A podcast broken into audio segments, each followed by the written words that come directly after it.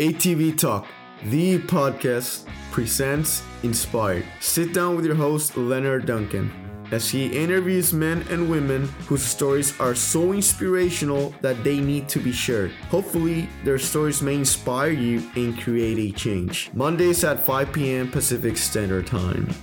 And remember, dream big. It could be your story one day.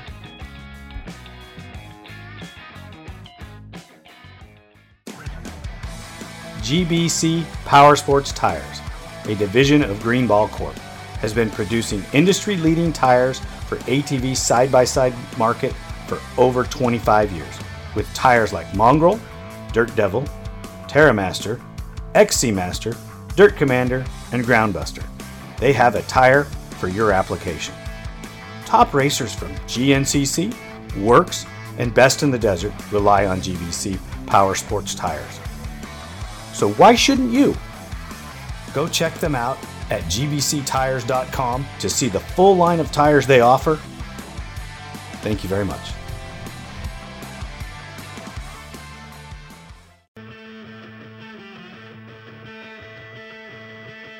GPR Stabilizer, a leader in steering dampener technology, brings you the new Q5 Sport ATV dampener with better control and handling with an upgraded vane and seal system.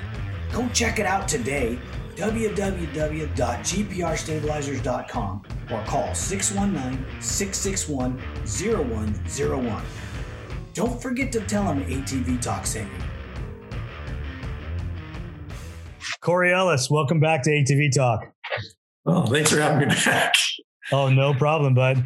Uh, we were just having a nice laugh beforehand, talking about my sister and and and her baked goods. Um, it, it's pretty awesome uh, that that you got to experience that. So, uh, a, a, little bit of that uh, gut you have now it comes from her. I'm I'm hoping. Yeah, that might have that, that was like my my my cheat meals, I think more than anything for a couple years in nationals. her, her, filling your nephew's bag up with brownie cookies and us eating them all week at the races. Oh, dude, it's like I was telling you, Cookie Thursday, man. It was it was oh. on it was on at our shop. So, yeah. um, we were talking last time I had you on, and we were talking about your career and the things that you had done. And we were just starting to roll into some national stuff. And, um, you know, after a couple hours, we, we needed to cut it short. Um, how did you how did you go from the Mickeys to the Nationals? Was it the same 1995 transition that everybody else made because Mickey's dropped, or were you planning on going to the Nationals anyways? Um, we were planning on going anyways. We um so yeah, 94 I ran like like I said I ran two I ran two event weekends which was TT motocross doubleheader so I ran four four races that year. And then, you know, Henson um so, so he'd really help us out for switched to Honda. So we bought we ended up buying Gary's TT bike from 04. Yeah, from 04. We bought it. So we had a Honda TT bike for 05 um, that was a one-off custom chassis Laeger made for Gary. And Gary built a new bike that year for 05. Um, so yeah, we were planning on going. We were planning on going nationals in in uh, '95 for sure, regardless of Mickey's, um, just because it seemed like the next logical step. You know, as we as you know, we got more events and better, and kind of, and I was and kind of didn't have as much competition anymore in uh, in Washington, you know, there wasn't as many people um, at that point. You know, there was probably, you know, we had six or eight maybe pros um, showing up every weekend, and it was, you know, myself or Keith Marks or two or you know two or three of us were always battling for the for the lead, and so it kind of that next logical step was going to nationals, even though we love Mickey's a lot. And Mickey's are going to be the main focus, but the nationals are going to be something else for us to kind of fall back on. We did talk about your hybrid last time, that first YZ that you built. Um, and that was a pretty cool machine. Um, did you build another hybrid to race the nationals back when in, in and that's probably uh, what 2003 2004 So we built that bike. That was um, we built that in the fall of '98 for the '99 Stadium Series. Mm-hmm. Um, that bike was the only Yamaha hybrid I raced for motocross. That's I only ever had one of them. I still have it actually. It's you know everybody talks about wish they kept bikes. I still wish I kept a lot of bikes I had, but that's one I actually still kept. I still have it to this day. Um, it hasn't been touched since 93 sorry, not 93, 2003. It hasn't been touched since 2003. It's just been shoved over in a corner sitting there. Well, you need to pull um, that thing out and send some photos of that because that's yeah. I I keep talking about it needs to be rebuilt. Um, just it, you know, the last year I wrote it, I was like, oh, you know, it's you know, I just kind of kept changing parts through the years on it. You know, changing plastic and things. And I I wish I could, or I wish, or I want to someday rebuild it back to how it was when I originally built it. Um, but I still do have that bike, and that was the only Yamaha um, MX bike I built for hybrid. Um, Mark did build me a lightweight TT Yamaha chassis I ran for a few years. Um, that was a one-off deal that he did for me. Um, that was Yamaha, and then another the other only other hybrid I had was in 2000. Actually, 2000 had to be 2003. So I rode that. The Yamaha's last year I rode it was 2002. And then 2003, when Pro Production started doing nationals, I got the wise idea. Um, I'm like, everything's going to go production. So I'm going to be, the, I'm going to ride a production bike in the Pro Production and the Pro class. So 03, I showed up on a Z400. Um, that was the first year that Alba full on helped me out with pretty much everything. And I had, they gave me three, three LT or three LTZs and I had a box fan that year, and I was at the Nationals with three LTZs, trying to keep them running, running two pro classes. um, so, needless to say, that was a handful going on to start the season off with. I ran the stadium races on that on that thing, and I I think I had three bikes starting the season, and by about three races into the Nationals, I had one that ran, one that kind of ran and one that was about half stripped apart that I have raw parts off that I needed for every weekend to keep it running. Um, so, and then also that year, I had enough of that after about halfway through the season, and I'm get, I was doing okay in the pro production. Um, I kept getting thirds behind Timmy and Doug. Um, they had some really good programs, and I was pretty much wrench on that bike myself at the races. Albert in the motor at the beginning of the year, and just kind of I was running that. Um, Lone Star did a, gust, a gustic on the chassis, so the chassis were holding up pretty decent, but just the power that you know um, Doug had and the power that Timmy had was I couldn't. I just was getting that horsepower everywhere. And then in the pro class, they're running hybrids. It was twice as bad. So about half of the season, I was like, I had enough of this. So we ended up actually building a, I had a CRF dirt bike. Um, so that was 03. I had a, I think 02 CRF dirt bike. Mm-hmm. And I, I talked to Dan Fisher Lone Star and Scott Butler. And I'm like, you know, cause they were helping me out with all the parts in LTZ. And I'm like, I'm like, I, I need a, I need a, I need a hybrid to go and compete. And they, those guys, I mean, Dan, Dan, Dan and Scott, um, when I really need someone, I was riding with them. They they definitely helped me out a lot. I mean, those guys built me a CRF whole kit from them in like, I think I had it in a week. I ordered it. They'd rushed it. I had, I think I had it sitting, sitting in my house in a week.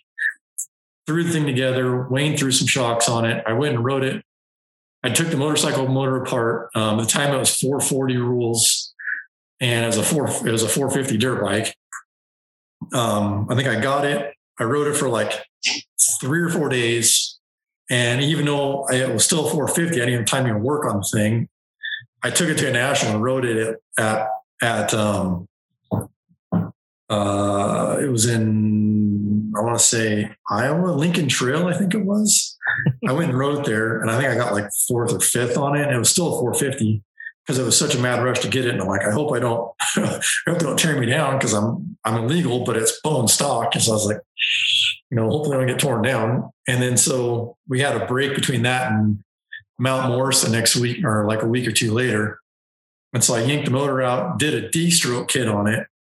Um, had a, had a guy at a local shop, local Yamaha or local Honda shop, just put a D stroke kit in it. It was still stock just freshened up with a D-stroke kit, still completely bone stock motor, other than D-stroke kit, put it back together, went to high point, and I actually pulled a huge hole shot on the thing, bone stock with a D-stroke kit at that next national and won that and won that national in the pro class. Um, and it was funny because they came over and they were like, they're like, we're tearing everybody down. I'm like, thank God I D-stroked this thing. You know, it's legal now. um, and they tore me down. And and I can't remember who was tearing the stuff down at that race, but they pulled that head off and they looked. They were just like, "This thing's stuck." You pulled a hole shot. I was like, "Yeah." Just, but I mean, it wasn't. It wasn't. It wasn't like a. It wasn't like a like I pulled a hole shot by a wheel. It's like I pulled a hole shot by like a bike and a half. Wow. Pretty, I mean, it was just one of those time things. You time the gate perfect, everything was perfect, you know, and and that thing bone stock with a D-stroke kit just pulled this huge hole shot one of the motos. It was pretty funny though. Yeah, when they tore me down after the race, it was I was la- Scott was there and Scott was Butler was there and we were just laughing about it because it was like, I mean, stock cam, stock. I mean, no grinding in the thing. It wasn't ported, polished, nothing. Just bone stock D-stroke kit and pulled this huge hole shot. So we had a good laugh about that one. That was pretty awesome. That's pretty awesome. So I, I ended up riding that bike for I think High Point Loretta's and I think Southwick that year was the last race. And then I ended up selling that thing to somebody in Europe. So that bike went away. That, that was actually a really good bike. I, but the next year everything went production. So it was kind of like, I don't need this thing anymore. So I can't do anything with it. And at the time I was like, who keeps, you know, yeah, I sold one bike to, to buy something else or to keep rolling in your program. So it was a four race bike we built, you know, built it and sold it and after four races. And that was all, all nothing ever got ridden, but won a national on it. So that worked good. Yeah. Do you wish you had that bike back? Uh, yeah. I mean, just for the sentimental value, it was, a, it was, there was nothing, that thing was nothing fancy. It was just a normal hybrid LSR 450, but it was clean bike. It ran good. I mean, there was other ones I wish I had more than that one, but that, I mean, looking back now, I wish I would have kept just about everything. just, unless it was, I mean, even, even when you change, you know, from a red FourTrax to a blue and white one, I wish I would have kept one of each. You know, I mean, you look back at those bikes and we always had pretty clean bikes, you know, and so I, I wish I would have, I wish I'd have kept more than I did, but you know, I only ever, I, I have only kept two bikes now. So did you keep, did you keep any of the Suzuki, the the the LT two fifties? No, I didn't. You know, that was when we switched from the Suzuki's to the Hondas. You know, we had a like everybody, you know, making a switch like that. You have you have all these parts and everything. So um, basically, just had to. You know, we bought like I said, we bought that bike, that TT bike at Gary's. Um, we bought a you know brand new chassis from Laeger for a, for a motocross bike, and then and then I think I ended up getting a stalker a little bit after that um, that I ran for about a year or two, and then actually then my for stalker, I shouldn't say stalker, a practice bike. I ran for a year or two till the frame started falling apart on it, and then I then I turned my turned that bike into a to a uh, Laeger bike to practice on. So it's like a race bike and a practice bike that the same. You know, that's it's it's funny because looking back, you know those when we started running all the Laeger bikes and Lobos, all that stuff, I mean, you'd ride a bike for three years of nationals, two or three years. And then the year, you might re-weld it if it broke a little bit here or there, or had a crack in it, or repowder coat it so it looked good. You know, you look at some of these guys now that run the pro class and like, or you know, even back in the factory days, like, oh, three races, that one's timed out, got to get a new one. You know, and we were we were riding those those things for three years. You know, just freshening them up in the season but also back then too, you know, we were only running five nationals, you know, five or six nationals on them. It wasn't, it wasn't the 10 or 12 races like, like they run now, you know, so the time on them wasn't as much, but even practice bikes, you know, you can run a practice bike for a year or two, just freshen up in the year and go back out, you know, strip it down, redo it and go back. Unless you're Travis Spader that wore them out in a weekend. you know? Yeah. Oh, I, I, got, you were talking about Jeremy Shell and talking about tearing down bikes. Um, we were talking about Jeremy before we got started this. Jeremy has probably one of my best tear down bike stories ever. I, am working at Laeger's. I'm living there, and Jeremy comes out for the for the uh, Clear Channel Pace Stadium races, and he has this 250R. It's a Laeger bike that he's been riding for a year or two, and he's like, he's like, oh, the frame cracked on. I need to tear this thing apart and get it and and refreshing it. You know why, why I'm here. You know I can just tear it apart real quick and mark have Mark weld it, freshen it up, repowder coat it. I'll put it back together and have a fresh practice bike going. So we go to Glen Helen and he's deciding this at Glen Helen as we're riding. And it's, you know, Glen Helen on Thursday, they used to water it pretty good. Your bike got fairly muddy, comes back, bike's filthy, starts tearing the thing apart, tears apart a dirty bike. tears apart a dirty bike, has him fix the frame, repowder coat it, and puts the bike back together. Dirty. Never washes one part. So he has his bike that's a brand new, pristine, clean, powder coated frame and dirty A arms, dirty swing arm, dirty plastic, dirty motor, all in this brand new, clean frame. It was the craziest thing I've ever seen. I'm like, how do you even work on that thing? It's dirty. And he's just like, he's like, ah, it's fine. I'm just going to go ahead and run it. Are you kidding me? But, you know, that was Jeremy Shell. That, that sounds like Jeremy that solely sounds like Jeremy. You know, uh, I remember he was riding those KFX 400s for us, and every time he was collapsing the frame, so the steering stem would collapse into the radiator and bust the radiator. Every race. It was just crazy. I mean, we're gusseting them and fixing them. I mean, it, I mean, I understand when you were talking about the woes you went through, yeah. trying to keep a machine under that guy. The the 700s were great. they didn't break. But those 400s, oh my God, constant. Yeah. It was a rotation. We'd, we get one in and we'd give him a fresh one. We'd get it back, we'd give him the fresh one. And yeah. it was just ridiculous. And, you know, Eichner, Eichner rode one, the same model, same build, same everything the whole year. Yeah. We let Jeremy ride that bike one time and he broke it in half. Yeah. It was just unbelievable. Unbelievable. But um, when they when they went production, you were the first guy on a Yamaha to go production. Yeah. Did you stay Yamaha for the 2005 season? So in 03, like uh, like we were talking before, like in 03, when that bike came out, the press release, I got that one. Um, Dan and Scott again thrashed, built some parts. Wayne did some shocks.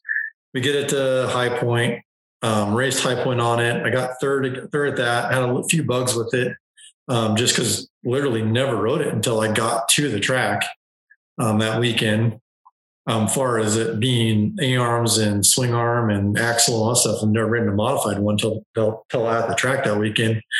When when um, rode it quite a bit between that and Loretta's, went to Loretta's, um, won the pro production class on that, and then um, like I said went South Point that next weekend or the next race after that was the final that year.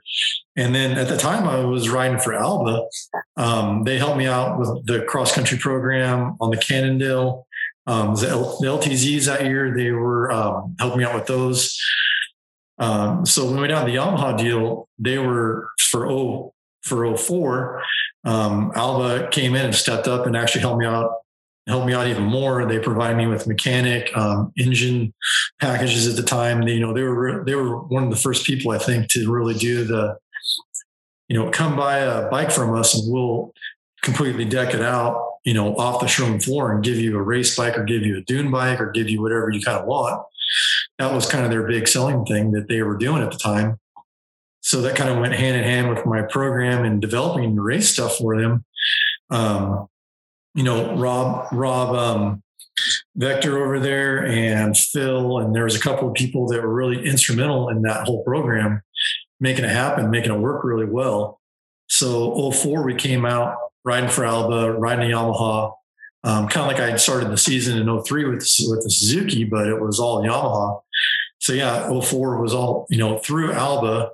And then um, for five and six, I got a Yamaha um, factory support deal. You know, Yamaha's never had a truck there, but they always they do a, more of a factory support deal, give you a little bit of money, some parts.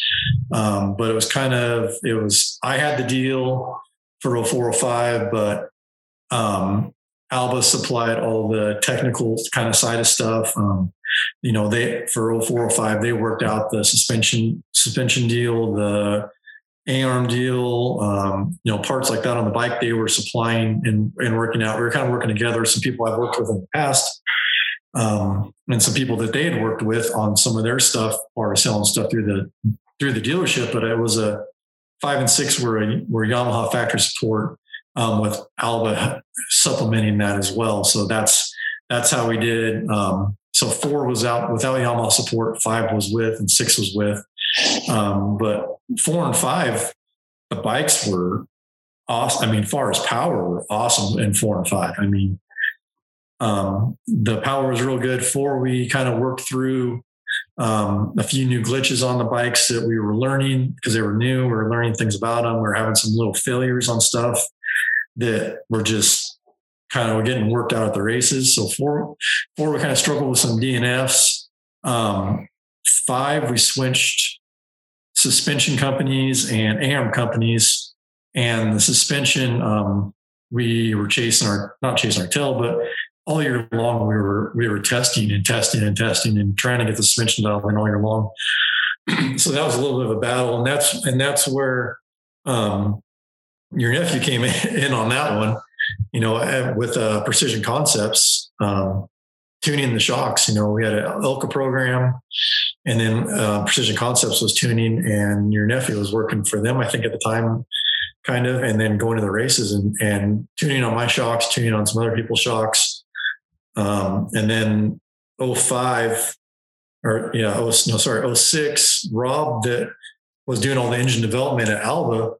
Um, got a job at a different dealership and went to different dealerships. So the guy who started doing my motors at Alba came in and, and changed the whole engine package up on us.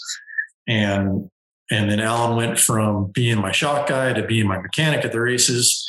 Um, but the engine package we had in 06 was was not nearly what we had in 04, 05. And 06 was a was a struggle that year. It was a real big struggle. Um, I I had been training with Dustin and Pat um, with Dr. Dr. Rice from Moto, Moto TST. Um, was feeling real good coming into 06 and then but the whole year it was just I don't think I've ever cased so many jumps in my life. It was just everybody would clear stuff and I was I was riding that bike as hard as I could and I was going nowhere and it was it by the end of the season, it, it was it was super frustrating. Like start the season like being in really really good shape, riding a lot, but by the end of the season, I was pretty much deflated just from just from trying my hardest I've, I probably ever tried in my life, and just not not being able to compete where I knew I could compete. Just I just just struggled. it was frustrating. Right.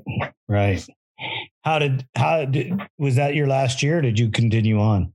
Yeah, so that that was my official last year as a full time national pro. Um, went every race that year, um, they had the that's the year the WPSA series started up. I went to the first round of WPS, our first their double header, so the first weekend first weekend slash double header. Did that.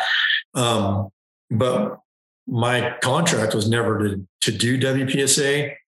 And I was, at that point in time, I was paying the bill for just about, I was getting paid from Alba and from Alba and Yamaha and other sponsors, but far as um, fuel, um, you know, expenses, things like that, I was I was footing the I was footing the bill that year. I mean, I think I I looked back. My accountant told me that year. I think I spent like almost thirty thousand dollars in fuel driving around because we had a had a toter home that year. Yep.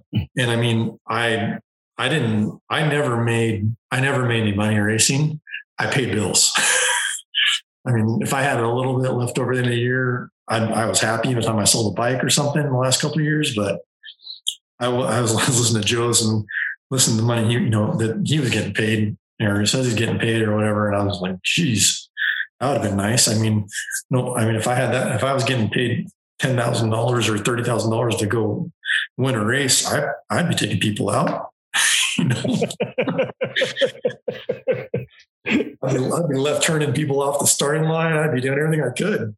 Uh, well, um, you know, I mean, when you're racing for the dollar, you're racing for the dollar, man. Yeah, you know, and, and when when I started out racing, you know, I I just barely missed. when I started, got into and started racing ATVs, I I mean, people kind of talked about factory support, but I never personally saw it. And so my whole life racing was never about getting a factory ride. It was about going, competing, having fun, you know. And when it and when this the money started coming in the last few years, you know, I didn't I, I wasn't there for the money. I was there to I was there to compete and have fun and and do it. You know, I mean, a little bit of money I'd made paid my bills, and but it was never I was never like, oh, I'm going to make a you know million dollars this year or make a two hundred thousand or anything. It was just you know I was I was happy being able to go to the race every weekend and not be behind when I left the race or not. I mean, so I was going paycheck to paycheck, race to race. So, anyways, in 06, I did the first WPSA just because it happened to be close. It happened to fall between a couple nationals that I was back there for. Um, I didn't go to the other ones, and because I didn't really have the budget to go to them. Um, and a couple of my, or one of my sponsors for sure was pretty pissed at me for not going. Um, you know, they were like, why are you going to this thing? You know, because it's, it's, you know, big, I think, or there might have been four rounds. I think, or I think there was three, maybe three. I went to, I went to two of them. I take that back. I went, to, I did go to two of them. I didn't go to one and they were all pissed. I didn't go to them. Like, you know, pay me more. I, I'm literally, I'm, I remember Jamie from Cardio Stack. It was like a nutrition pill deal. We were at one thing and he's, and I'm like, dude, I, I got to drive from New Jersey, like however far. I'm like, I barely have gas money to pull out of this place. He's like, I'll give you a hundred bucks if you if you tape a pill bottle to your head to promote cardio stack. I'm like, sure thing. I, I need a hundred bucks for fuel, you know? So right. there's, there's WPA race somewhere. There's photos of me with a uh, pill bottles. Uh, I think we super glued it to my helmet. you know, I got some people look, but I think I had a couple sponsors that were pissed about it. But I was like, man, I was, I was barely getting by, getting from race to race. So, you know, and struggling all year and not having very good finishes definitely was not a help right. at that time, you know. So last year was a little rough. I, I put in a lot of effort, but um, the return that overall I saw from my results wasn't there. You know, my program just wasn't as strong as it was the years, a couple years before. I did, I did, I think I did get one podium at a national that year and I almost won a moto, but I pulled my kill switch out going through some whoops. I was gapping everybody pretty good at, at um, the race in Texas. I had the whoops down. I was skimming them, and I think nobody else was. I passed a few passed a few people and got up front and was actually going good just because I was out muscling the bike. I think more than more than out out horsepowering anybody, and got a little too excited. And I instead of like like oh yeah i'll take the moto win i wanted to win as much as i could because i was so pissed because i just was struggling so bad so i was just on kill to get the biggest gap i could to the finish line and got a little got a little crossed up and pulled the kill switch out in the middle of the whoop section so i had to stop and start my bike so i think i got like second or third that moto but i think I got third overall mm. that's a heartbreaker yeah i just poured a little salt in that wound yeah but I got on the podium. That's I don't think the win would have made a difference in overall, but I wanted to win just to prove a point. And I wanted to win by as much as I could to prove a point too. But right. It didn't happen. Yeah. So when you when you rode at the end of seven, um, were you done or did you transition into a different model, you know, go into the Suzuki or? So the end of, end of 06 um, was last year on the Yamaha and John Pellin is always John Pellin is or has always helped me out. I don't I don't know why, but that that guy that guy's always like had a soft spot for me and always helped me out, which is which has been awesome because with the Cannondale stuff, with I mean, we go to he would get signed up to go to the KFX 400 or the um was that thing the 400 or sorry 700 the V4 700 intro, I go for it. I go and I'm his test rider. The Yamaha thing, I go and I'm his test rider. So he got me out there in front of a lot of the a lot of the OE stuff and met a lot of people because of him. And he really helped me out a lot. Um, just kind of we kind of clicked and we traveled a little bit. And you know, he was always trying to help me out, and you know, I was always trying to promote him as much as I could for his website at the time. Um, but anyways, he got a LTR in I know there were what 06 LTRs or yeah, 06 LTRs. He got one in so end of the, end of the year for 06, my Yamaha contract was up. Um, the the way they, you know, when I started riding for Yamaha, it was they didn't have a it wasn't through racing the racing side of stuff. It was through marketing. It was all marketing um, deal. And the and in 06, they changed it from more of a marketing under the umbrella of marketing to more under the umbrella of um, they hired someone to come in and actually run the race side of it. So that kind of changed my program a lot. Um, so I didn't get, I didn't, I got kind of an offer from them to ride still, but it wasn't, you know, at the time, Alba was starting to see reduced sales on bikes and and things and just you know that was when the to me i to me looking back that's kind of when i kind of start seeing the economy going down to me because those end of 06 beginning of 07 not that numbers were falling crazy but they had leveled leveled off from a lot of people i talked to in the industry. Um, but it's still good but everybody's kind of starting to pull back a little bit and yamaha went a different direction and the support that I I needed to go run the nationals being on the West Coast wasn't there for wasn't feasible for me to go do it. Um, if I would have been if I would have been living on the East Coast, I would have I would have found a way to do it. But you know, um, I quit my job three or four years before that in 02. So I was just living off of money I was making racing, and without having that money, it was virtually impossible for me to go race nationals again. Um, so Pellin had a Suzuki. Um, and so I went and rode that thing and I, I didn't fall in love with it right at the beginning. It was kind of awkward and a little long for me. It just, it wasn't like I got on it and rode it and was like, oh, this is the best thing ever. I rode it a little bit. Um, he had some parts on it. It was a magazine bike, but I was kind of trying to figure out if I could find some a way to get to the nationals, and I really couldn't.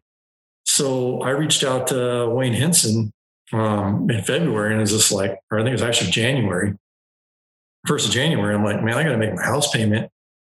Got to pay bills in January from January, and I don't have any income at all. You know, I got to figure this out. I just I sold last, I sold a couple of my last race bikes kind of get through, and called them like, hey, are are you guys hiring? Is anybody hiring? I need I need a job. Like I don't know what to do. I need a job somewhere. You know, I gotta, I got to make some money just to pay my bills. And um, Wayne reached out to Brant Russell over at Yoshimura, and Brant was like, "Well, let's meet." So I met up with Brant and Wayne one day for lunch, and you know, Brant said, "Well, let me see what I can do." Um, you know, I, you know, all the ATV stuff that we're kind of doing, we kind of need someone to help us develop a few parts. Um, it's kind of be our like ATV brand manager pretty much, you know, and and kind of help us out in that division. Because um, we really don't have anybody or really anybody that's kind of in that you know you got he's like kind of you, you you can help test parts you can help develop parts you can help all the stuff. So um I went back met with him and Don Sakakura from Yosh and and they ended up hiring me so I had a paycheck so nice. I was happy I could, pay, I could pay my bills I had a job so I kind of got I kind of got lucky in you know, staying in the industry and not have to go lucky and lucky and unlucky, I guess. Still suckered into the industry. But, um, but yeah, so 07 started off working for Yosh, you know, and I I was kind of a little bit bitter about the Yamaha deal parting ways and kind of what they offered me a little bit. So it was like, yeah, I'm gonna ride the Suzuki, you know, I'm gonna I'm gonna go ride quad cross on it. You know, the years before I never you know, Dustin was Dustin's going out there dominating quad cross. Jeremy, Jeremy Shell's winning quad cross a couple years, and it kind of it always kind of it always kind of sucked for me because that was like my local series. That was like my big local series. Quad was big. There was a lot of people going to it, and because the conflict with nationals, I could only run maybe two or three races a year. You know, and I go out there and you know win, do good at a quad cross race, or you know, I mean, I definitely had the speed to go out and win win them, but I was never able to go compete for the championship at it. So I was like, if I'm not going to race nationals, I'm going to go, I'm going to go race quad cross. I'm going to race the Suzuki and win it. You know, that was kind of my, so that was my focus for 07. Um, but with the Yoshimura deal, um, part of it kind of also started falling into doing some testing for the team. So as I started working there, I pretty much, you know, um, Ryan Cox was doing the motors and stuff, and and Rick Strickland was there doing shocks. So they, I pretty much got a team bike. I built out of, out of the bike that that was Pelham's magazine bike, and um, went and raced quad cross and did testing that year for them. I rode uh, I rode Glen Helen, Glen Helen that year, which was the second race. They had Oak Hill at the first race. Um, the team had a couple problems with uh, some tuning issues that they got changed on them last minute. So they they detuned the they detuned the, their bikes for the first for the second round, and then they put me on a bike that was a full race bike for Glen Helen um, just to see if it was going to last. And I think I I can't remember. I know I went out and got like third or second or something the first moto. It was I was I did pretty good the first moto, and the second moto I crashed in the second turn and got up and I think I finished fifth after I crashed. Um, which you know back in that those days, and you know, yeah, I mean, it wasn't this field was stacked. You know, I mean, pretty much I, I think almost the whole time I rode nationals, it was. I always felt like I could win, or there could be 10 different guys that could win. It was never, you know, I mean, don't get me wrong, Chad and Joel kick ass. They're, they're faster than, than all get up. But, but I mean, those guys get tangled up, crash. They're almost always first or second, no matter what, you know, unless Thomas was snuck in there last few years. But back then, people just, people could charge, but it, you never know who was going to win. I mean, have you ever seen any footage of Bryce Ford? Yeah, Bryce is amazing. That kid, dude. Yeah, Bryce, you know, Bryce um, and um, uh, Max Lindquist, um, both those guys, I, think, you know, Chad, I think Chad still has a few more years. You know, Chad's changed his program up. Chad's getting, Chad's smarter than anybody else out there. Reminds me of Gary, Gary a lot in that, in that far as his track smarts. Um, but you know, Chad, how much how much longer Chad can keep doing it, but he's doing it, and that's. I mean, I see him out there. I'm like, man, I can't always do it, but he does it. But, but anyways, you know, Max Lindquist and and Bryce, I think are going to be your, I think are your next two, next two, you know, Chad and Joel's basically. I haven't got to see footage footage on Max. I got to talk to Max and had him on the show, and and, and he's a smart kid. Uh, it seems like he's got a super bright future in ATV racing. Um, and and I haven't got to Bryce. Uh, him and I haven't connected yet, but I've got to watch footage. And I got excited watching him because he just in the little bit that I watched was beating Joel and pressuring Chad and and, and, and it came out of nowhere. Yeah. I mean, I didn't even know who the kid was, and I'm I watched it three times, thinking, you know, Joel's going to get him. Joel's get, that's not Joel. you know, and I, I was impressed. I, I can't wait to talk to him because I want to I want to find out what makes him tick and see what he's doing. He seems super focused for this year coming up. Yeah. Um, so there, there's a lot of good things happening. Yeah, I, I think this year is going to be. It's I think for for motocross, this might be one of the better years, as far as uh, a deeper field um, out there. You know, I mean, not not taking away from Thomas. Tom, I mean, Thomas would always sneak up there. Thomas was Thomas was a great rider. I mean, he really progressed. He always did really good. He was always there to capitalize on some of those mistakes, or you know, he'd have days where he'd click and he, and he could win. But I think you're going to see, from what I, I've seen, um, I think you're going to see four or five guys that probably could win almost any weekend. You know, I don't, I don't know if, um, I think Chad's smarter than them just because his experience. I think Joel's getting there, and Joel doesn't make as many mistakes as he used to. Um, but yeah, I think I think you're going to have. I think it's going to be be a deeper field this year with definitely some people, you know, changing up the wins in the podium. I think that you're going to see a development year out of Joel because he's switching to a different brand. There are some little nuances that are different. And he's developing as a man, he's developing as a rider, he's developing as a racer. And you know this. I mean, you you you did this. Yeah. And well, I uh-huh. can see growth coming. And I think that his growth is going to put him in the championship spot. Maybe not this year, but the years to come where those kids are going to put a hurting on him and take some moto wins away from him. No. But I don't think they're going to get as dominant as him because they still have to go through the learning curve. Yeah, it'll it'll be like like Joel was the first, you know, four or five years of Chad's championship championships. You know, he'll come in, they'll come in and they'll, they'll probably win a race or two. But I think, I think, Chad, I think you know, experience makes up for a lot. I mean, Chad's not stupid. He's smart. He knows how to ride the right lines, not wear himself out, not make mistakes. He's he's really knows his setup. He knows what to change. I think Joel's getting there now too. I think Joel, to me, in the last three years or so, three years, four years, has made a big improvement. Um, I remember back in 15, 16, the year I went to the national, last year with the Nationals and and um, helped Alex and wrench for him. Um, I, and I was helping Davey a little bit as a rider coach, and I was under their tent, you know, when watching Joel, he was still bouncing off everything, and um, they didn't quite have their shock style then, you know, and they did a lot of work. Um, Jay, Jay, and Casey and Impact Solutions guys with the Elka stuff and then next year there was a big change. I think that was the next year maybe Joel won, but yeah. didn't they bring Roll in?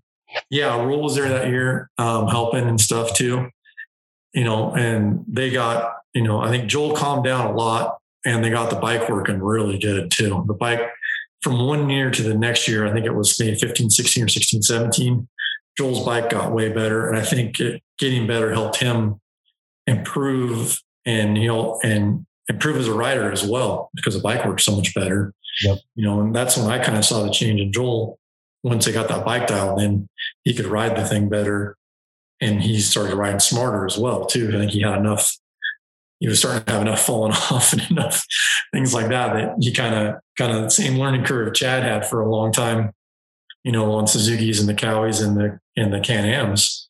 You, you know, know you, you you look at Joe and you know Joe Byrd, yeah. and you look at some of the things he did in his early career, you know, where he just rode things into the ground. Oh yeah. And you look at Chad, and when he was younger riding the Hondas, dude, he, you couldn't keep a bike underneath him because he broke it in half. Yeah. No, I, I and, you know, you have to learn how not to destroy your machine and go fast at the same time. Yeah. And that was, you know, that was the the frustrating part when I, you know, when I when I started um, managing the Suzuki team was even before that, the year before in 07, I went to the first national Oak Hill when Chad was on a Honda. Ryan Cox and I are standing behind the starting line. There's this big long whoop section going behind the starting line, and we're standing there watching practice. And Chad comes through and just muscles the bike, goes to the thing in a gear higher than everybody else. And Ryan, Ryan and I look at each other like, like, shoot, we're in trouble. Like this kid's on it. Like that was the first race, Chad, you know, from his first pro race after he spent all winter, you know, basically transforming himself, you know, from from a pro am guy to a pro. And, you know, when he made that commitment decided he was gonna dedicate his life to it. I mean, he came out swinging that first race, and Ryan, Ryan and I were just like, "Oh no, like we got somebody else, and this kid's fast, really fast." You know, and I mean, I, I, I mean, Chad was hanging around, you know, hanging around the pits quite a bit and around our trailer quite a bit in 06.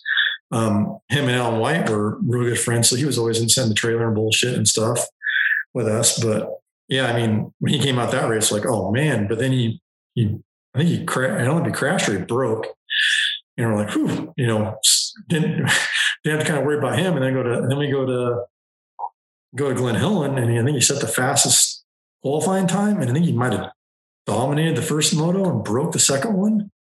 I don't remember what happened. I know he broke, but he was he he if he wouldn't have broke either of those first two races, he would have won them. You know, and that, and then Suzuki had had to find a third rider because of the the Red Bull Rockstar conflict. And, you know, I remember, I remember Rod Lapuzniak calling me and talking to me and was like, Hey, you know, the first couple races, you know, what do you, you know, what do you, you know, is there anybody out there we should, what do you think? You know, kind of just wanted my feedback a little bit, you know, so if I saw anything I'm like, man, Chad's, you know, Chad, Chad's a different guy than he was last year. He's got the speed, he's got the determination, you know, I mean, for someone that needs a ride, he's he's your guy, you know. And they they looked at a couple other people and they discussed it internally and stuff. And you know, I think Ryan Ryan talked to Pat or Ryan talked to Pat and Rod as, as well, and you know, and it kind of they came to the conclusion that Chad was the guy they needed for that spot. You know, just to to appease the sponsors for that year that we had to or that they had they had to have under the tent. So that's how the whole, I mean, that's how the whole chat thing came about. It, you know, they needed somebody and Chad, Chad, you know, Chad was, Chad had speed, but like you said, he, that year, he just, he would ride the bike till it broke. I mean, there was no babying it. He, his mindset was, you need to make this bike last not yeah. not not and, and it was and I was getting back to this frustrating because the whole team everybody on the team that year. I mean, Jeremiah that was there every race, you know, everybody would talk to him and be like, Chad, just calm down, ride the bike. You're faster, buddy. You can, you can win a race. You can win, you can, you can win a championship. You just got to calm down. And, and he just, I, I, think, you know, like, like I did uh, at that Oak Hill race, it wasn't, it wasn't about winning. It was about going out and showing everybody that, you know, that you are the fastest guy. It wasn't about, you know, you just want to go out and he wanted to go out and just prove a point, you know, I think, but then, and he also felt like the bike should hold up no matter what. And that's, we had a lot of things break, a lot of burnt clutches, a lot of burnt clutches. Uh, pit stunk a lot from him. And we went through a lot of different oils testing that year to come up with an oil that would hold up to him. Um, yeah, I mean, then you know he went he went to Cali, and I think they had some similar issues. And I think finally, by the time he went to to Can Am, I think he finally started realizing that he need to ride a little smarter, you know. And I think by the time he got to Yamaha, he he had it figured out and kind of I think he looked back and saw saw everything was going on and realized he was the fastest guy. He didn't need to prove that point maybe and make the bike last, you know. It, it would have been nice it would have been nice if he would have learned earlier, but it would have been scary for the rest of everybody else because he was oh. dominated for, you know, 10, 12 years. Yeah. I mean, I, I think, you know, he was a he and in 06, he was a bigger dude. Like he was, I don't know exactly what he weighed, but he probably dropped 20 or 30 pounds, if not more, from pro to pro. You know, and him playing football, he was strong. I mean, he could muscle the bike, ride the bike, you know, he's and I think I think that's you know carried over all these years, and it kind of and it kind of transition transitioned into his riding style too. I mean, he rides. If you watch him ride, he never sits down. Like everybody else sits down all the time, and Chad's is strong. He, I mean, he never sits down on the bike. He lets the bike work.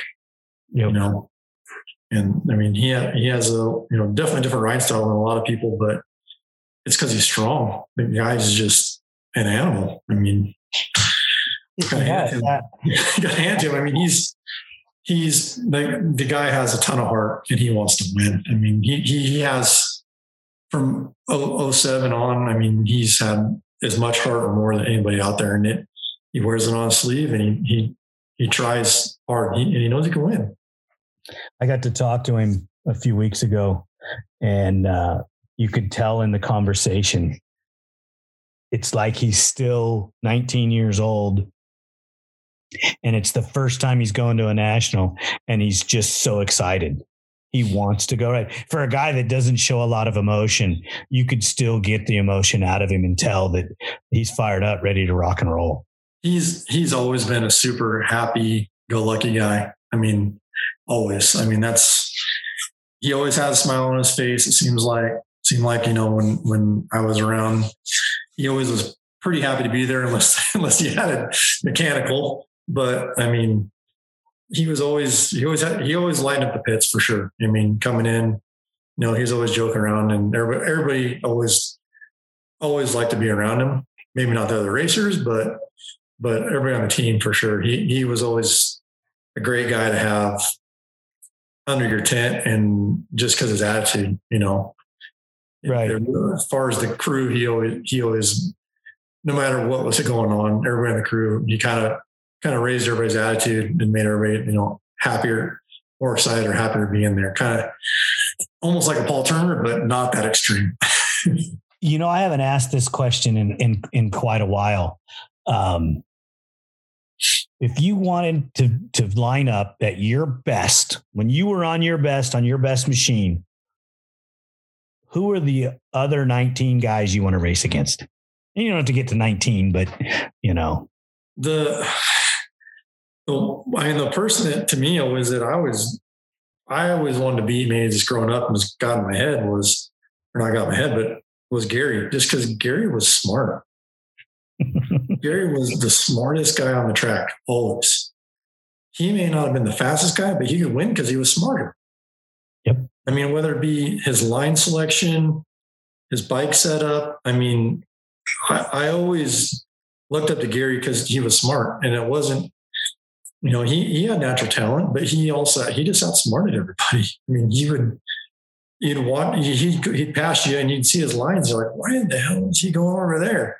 And you all of a sudden you see him and you're like, well, that's why there's no holes over there, you know, or whatever it may be, or he's going over there to cross over here. I mean, the staying with Gary the few times I did and, and doing some riding stuff with him, he taught me a lot. I mean, it it made a it made a difference on on how I looked at how I looked at the track far as line selection. Um, just he he really broke it down when I worked with him all the you know obstacles and why do this and why do that think about this and think about that and look ahead and plan what you're doing and so i mean gary is always someone that i want to beat and if you know if if you had a race in your head and you wanted to go out and beat somebody gary was like one of the best you know so i mean who doesn't want to race one of the best guys that ever raced or smartest guys actually which, which you know? the best thing about gary was he knew the points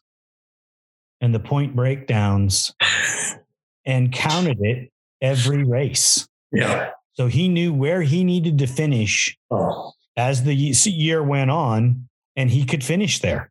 Yeah. He didn't have to win. He didn't have to exert that much energy. You know, I, hey, a third today is okay. I'll take the third. Gary, Gary was super smart and he had a ton more of race experience than anybody else, too.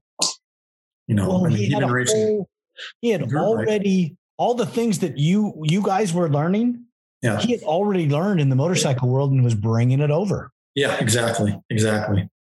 You know, um, you know, Gary, Gary is one. Tim, you know, Timmy's, Timmy is another one. Timmy's was always super smart, you know, and kind of like Gary, you know, but you know, him, Timmy and Gary are probably a couple of the smarter guys out there on the track and as far as on and off the track, what they were doing with bikes and bikes and, you know, just the mental side of it, as far as on the track, knowing what to do and, you know, thinking about things and stuff. And those, those are always the guys I, you know, I really want, you know, is it's something to get out of horsepower, but to me, the mental side of outsmarting a guy on a track or, or taking a different line and passing somebody, that's, that's what always excited me on the track. I mean, that's, that's why I always loved Mount Morris. I think I always did so good there because they used to have a bunch of off camber turns at the time and it was all about line selection. Go, you know, go inside, go outside, sweep past somebody. It was slick, blue grooved, off camber. You really had to ride the bike, you know, and that's that was that was kind of my. I I felt like I was always a little more technical, maybe because I was heavier, so I had to be. Because um, I just had, you know, like a Shane that had just a bunch of power and have much power and no, and no weight and could kind of go wherever. You know, I had to really ride the bike. I felt like I had to ride the bike more, finesse and a little more be a little smarter on my line selection to to get that advantage, you know. So that's kind of I feel like where I always tried to excel if I could, you know. So this I, I always like being those smarter guys rather than out horsepowering somebody or, you know, or something like that, I guess. Well, you, you got to take, you got to look at some of the champions. There's some pretty smart guys and some pretty seasoned, seasoned dudes that you could, that you could put on that line. You know, you can take Chad, you could put Joel on there, you could put um, Doug Gust, yeah, you know, Joe Byrd. Uh, you know, I mean, these guys, there's a list of guys, you know, you could even go back and, and, get some of your older guys. Rodney Gentry was the first guy, you know, I mean, he rode so nothing like you ever rode. I mean, he basically rode archaic machines that didn't work that good. yeah, well, I mean, I I got the privilege of uh, you know racing with Rodney there for a couple years when he came back. You know, and I think it was mid '90s. Yep. He came back and rode a year or two, I think. Um, so I mean, we got to ride with him a little bit, but you know, I think he he he definitely was still fast I think just being, you know, off for those years, you know, I mean, he he won, I think, one championship or two or whatever it was the mm-hmm. first couple of years. Um, but you know, I mean, he was he ran up front a couple races, ran really good, but I think just him being away for that little bit of time, everybody kind of elevated a little bit where he could come back and dominate. But he was still he was still very competitive, very competitive. You know, I got to write we got to write with him for a little bit. Um, but yeah, there's just like I said, I kind of, I, I don't know. My, my opinion is, you know, the, the nineties, mid, late nineties, you know, were super competitive. I mean, to me, the field was stacked. And I,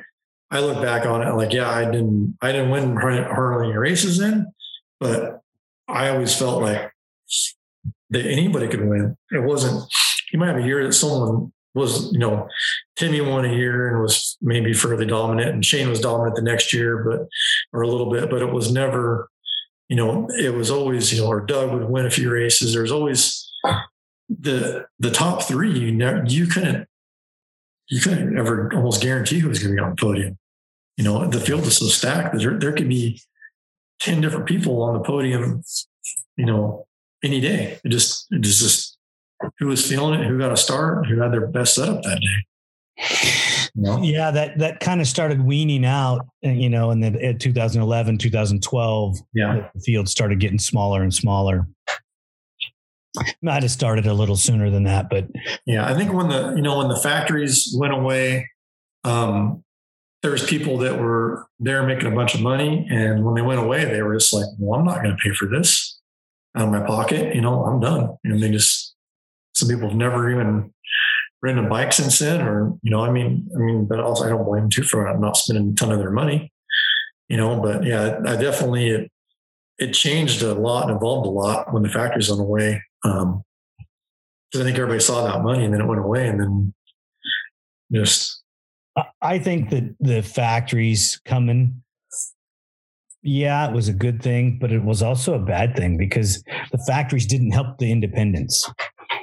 If they would have brought the independents with them so that we could have carried the torch after they left, it would have been great. But they decimated us yeah. and left us with a big bill to fill uh, to pay these guys, and none of us were able to to to consume that debt yeah. in order to well, take. I think, I think I think the outlook of a lot of the writers have, has changed.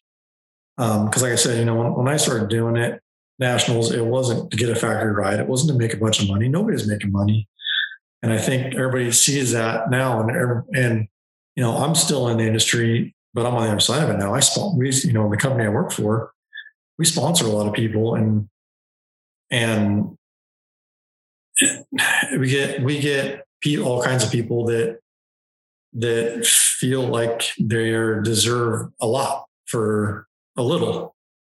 You know, I think the mindset's changed a lot. People, there's, don't get me wrong, there's still a ton of people that are appreciative for everything they get, but there's a lot of people too that you couldn't give them enough.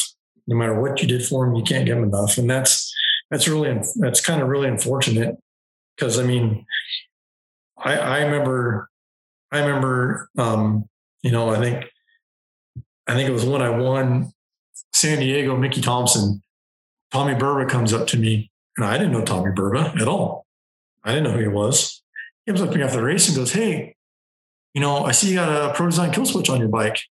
You know, I'll, you know, call me up. I'll get you another one. And I just remember going, I already got one. Why do I need another one?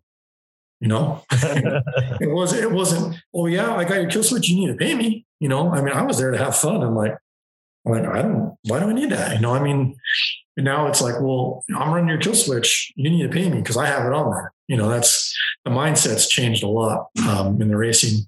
You know, I deal with a lot of side by side guys and also ATV guys, and it's not not just it's not ATV, ATV guys in general. It's it's the whole industry. Everybody has changed, you know, and that's to me. To me, I still look at like, why are you out here? You're out here to have fun. That's if you're not having fun, why are you here? You know, it's you know, they, they, they don't know they, because of the change, they don't realize what it is. And they don't realize that I don't think anybody's educated people on what sponsorship really is. Sponsorship is an extension of the company that, that gives you the product.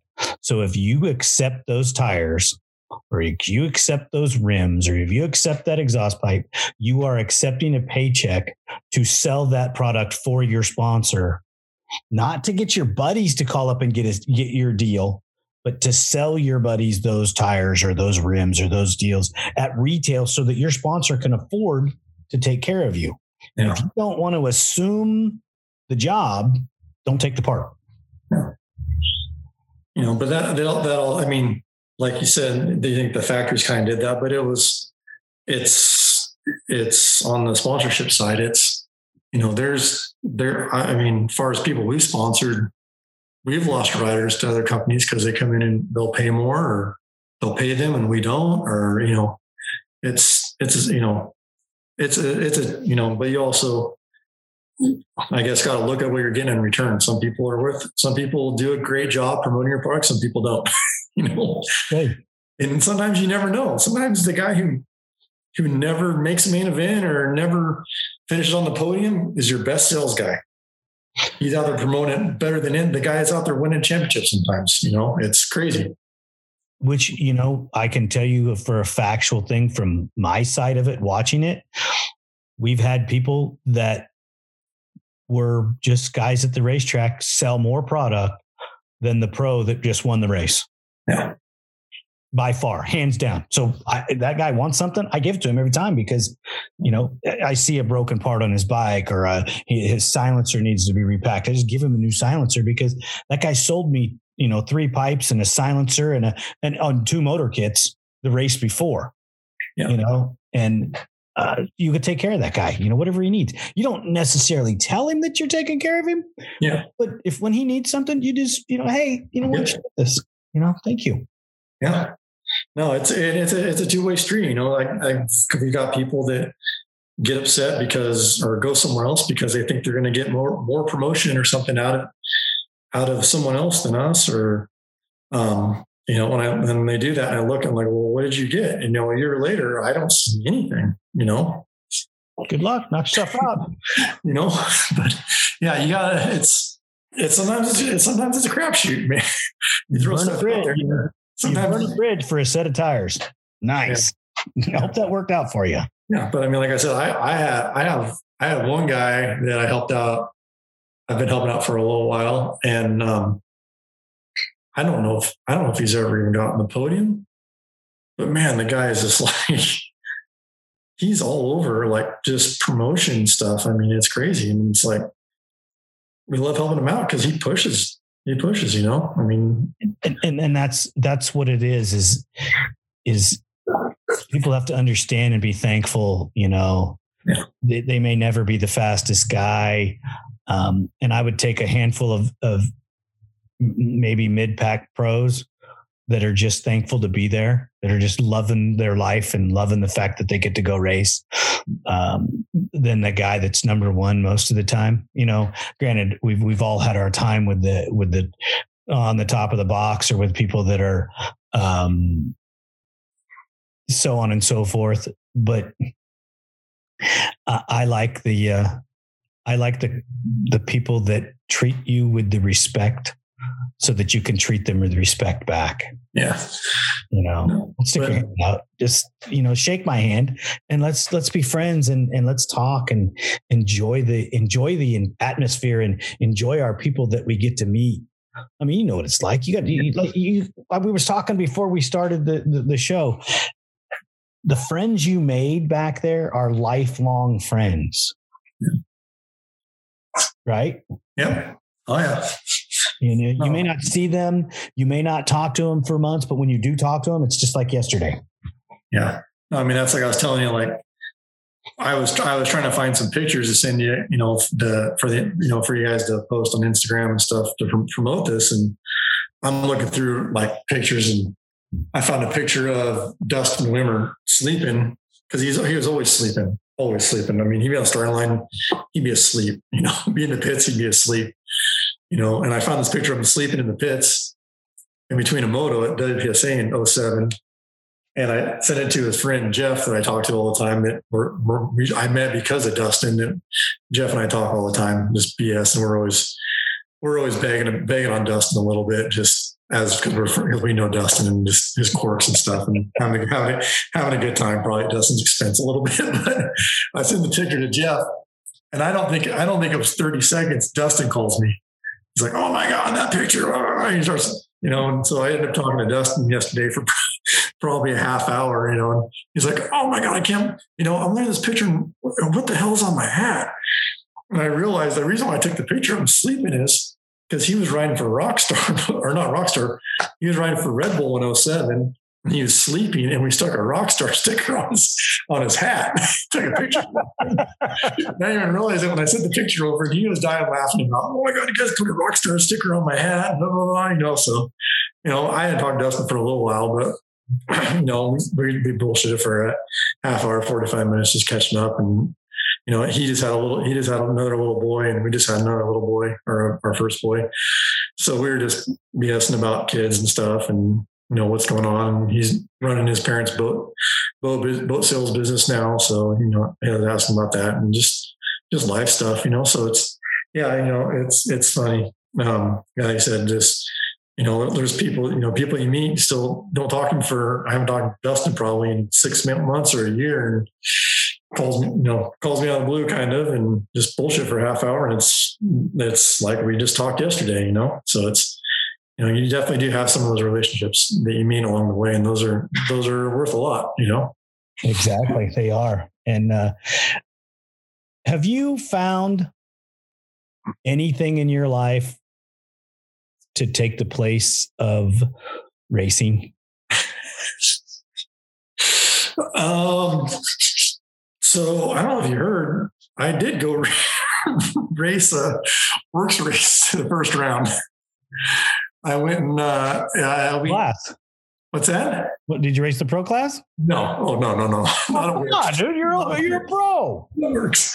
Um, so Grand Prix and I do not get along. First off, or long right. races, I either always broke or crashed.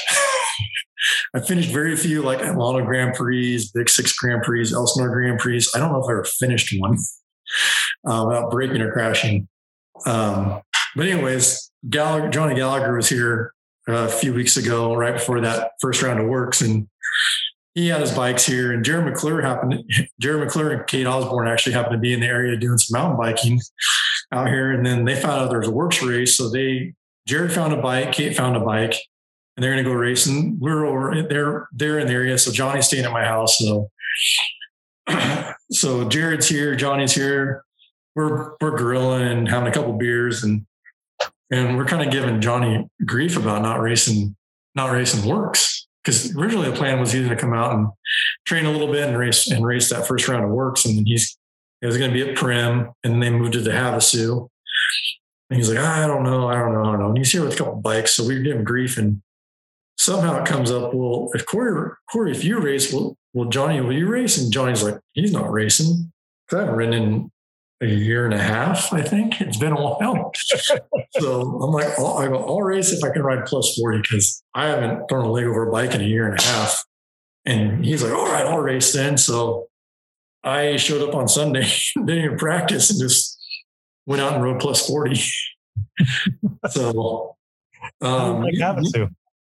What's that? At Havasu, but luckily, How do you like Havasu? Um, luckily, I was third moto on Sunday. so my first two laps, it wasn't too rough, but by the end, it was pretty beat. not as bad as the pros, but for me, not riding for so long, I I was I was done. I was done after like the third lap, and I think that was only like 15 minutes in. I still had a half hour to go. I cruised a lot. I haven't ridden since then. Um, but I did uh, I got some new graphics from SSI the other day with some WORCS numbers on it. I got a WORCS membership. So I couldn't go the last round because I was getting ready to go to GNCC to drive, drive the display truck and trailer to GNCC. But um, I am going to try to go to the next round at, back at Havasu, unfortunately, maybe. um, nice. But yeah, and then I'm I, am i am actually leaving tomorrow to go to California. I got to go to the office, get some work done, um, and then we we are a title sponsor of a race series out at Glen Helen, um, the Stadium Short Course Series. So it's kind of like a Mickey's right. that, that, that uh, Lori's putting on. We're the title sponsor of it. Um, but I kind of I went to her with an idea, basically, like, hey, you know, the Mickey's were super fun to do, super easy. You didn't have to be in shape you know, there's no big jumps. Um, you can, the spectators can see the whole stands. You know, the Lucas track's just a little bit too fast for a quad and even a side by side, in my opinion, just wide open.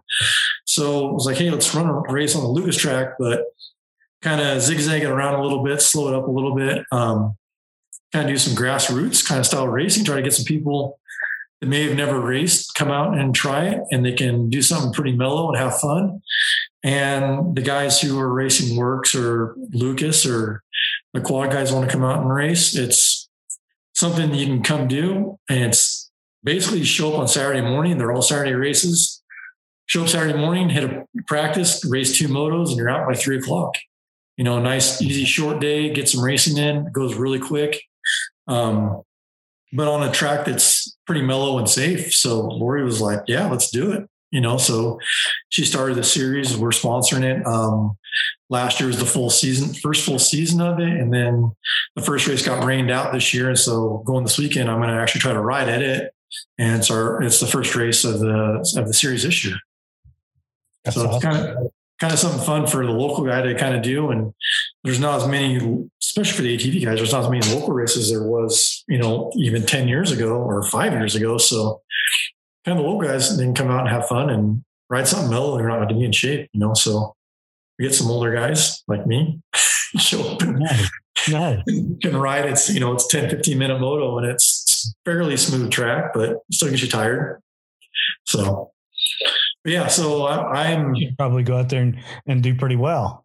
Yeah, I, I, I rode the last time I rode before that WORCS race was a year and a half ago at that, and I was pretty pretty tired when it was over. Even it's more of a sprint, um, you know. And I and I rode uh, rode the pro class at that, and I think Logan Huff was there and somebody else, and yeah, I think Logan might have won. I think I might have got second, or there maybe there was someone else that was there. I got third, maybe I can't remember, but yeah, I was whooped.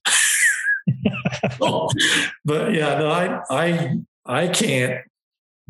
I grew up racing. I I I I I like it. I love it. You know, it's been my life. Um, I'm not the guy to just to walk away from it like a lot like some other people have done. Just never throw a leg over a machine again. Like I I can't get away from it. I might I might for a little bit, but I I I, I enjoy it too much. How does your wife handle that? She's the one. I think she was the one that suggested I race. It works.